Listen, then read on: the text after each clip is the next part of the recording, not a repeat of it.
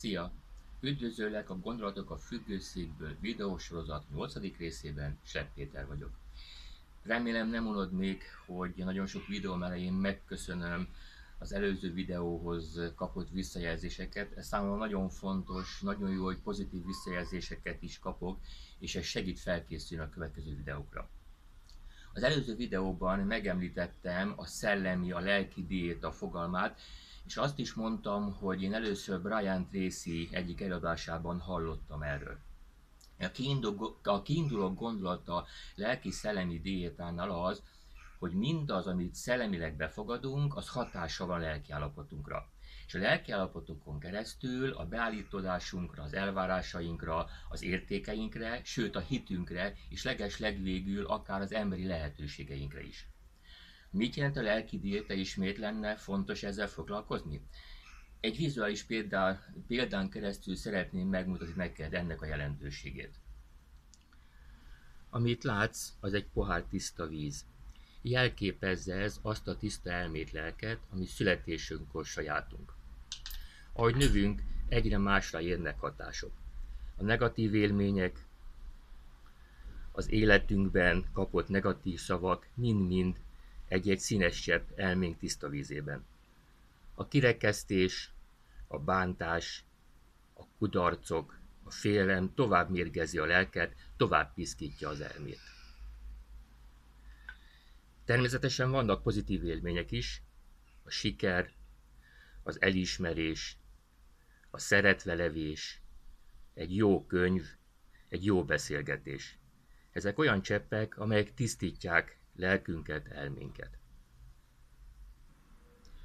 Látod, hogy bár kerül bele tiszta csepp, nagyon nehezen tisztul a víz. Ahhoz, hogy látható mértékű legyen a tisztulás, nagy mértékű tiszta vizet kell önteni a pohárba.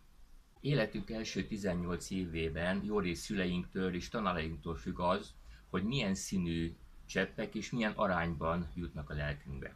Később már rajtunk is múlik, hogy mit engedünk be, és mit teszünk annak érdekében, hogy a törvényszerűen szennyeződött lelkünk elmék tisztuljon, tiszta maradjon.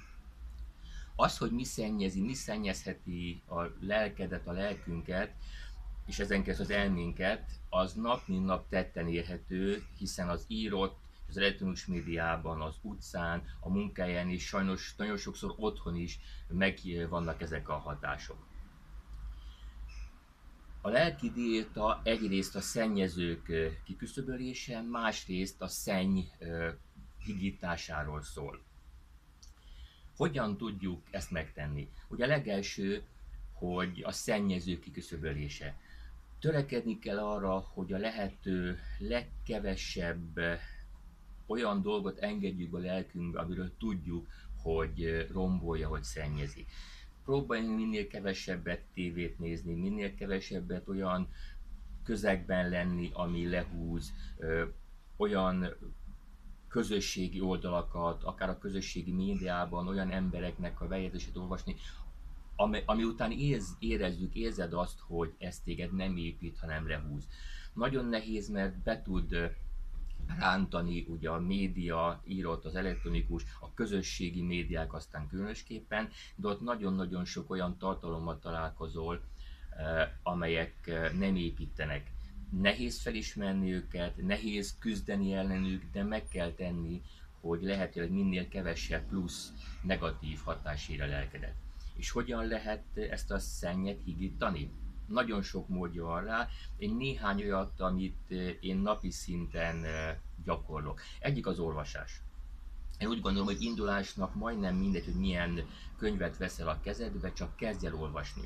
Szerencsére a könyvek nagy százaléka építi a lelket, így nem nagyon tudsz hibázni eh, abban, hogy milyen könyvet emelsz le a polcról rengeteg könyvet tudnék ajánlani, majd lehet, hogy a kommentben majd néhányat számomra fontos és alapkönyvet felsorolok, viszont nagyon nagy segítséget tudsz kapni a könyvtáraktól, a könyvtártól, hiszen a könyvtárak, a könyvtár kifogyhatatlan tárháza a könyveknek, és olyan emberek, akik tudnak segíteni neked abban, hogy milyen könyveket érdemes elolvasni. A másik, hogy hallgass hanganyagot, és nézz videókat. A kettőt én most össze fogom rakni itt már óvatosabb legyél, mert az arány itt sajnos már teljesen más, mint a könyvek esetében. A, hang, a hanganyag az lehet egy hangos könyv, lehet podcast, vagy akár valamilyen specifikus tang, illetve hanganyag. Ami nagyon jó hanganyagban, ami nagyon szeretem, az az, hogy menet közben is lehet hallgatni. Akár autózás közben, akár hogyha buszon közlekedsz, a buszon még beérsz a munkahelyedre, vagy amíg hosszabb távot mész, nagyon-nagyon jó hanganyagokat lehet hallgatni. Említettem a videókat, én itt elsősorban a TED, a TEDx videókra gondolok, a legnagyobb közösségi videó megosztó hálózatban, vagy csatornán tele van TED típusú videókkal, nagyon-nagyon jó gondolatokat tudsz onnan hallani. A harmadik az, hogy tanulj.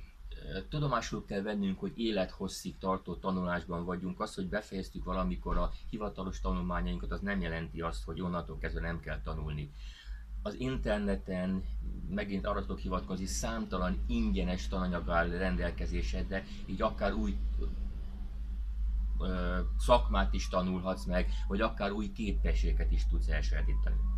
És végül, ami számomra nagyon fontos, és lehet, hogy elsőként kell tudom mondani, de igazából ez, ez a logikai során, vedd körül magad megfelelő emberekkel hogy kik a megfelelő emberek, ezt én nem tudhatom, hogy neked kik.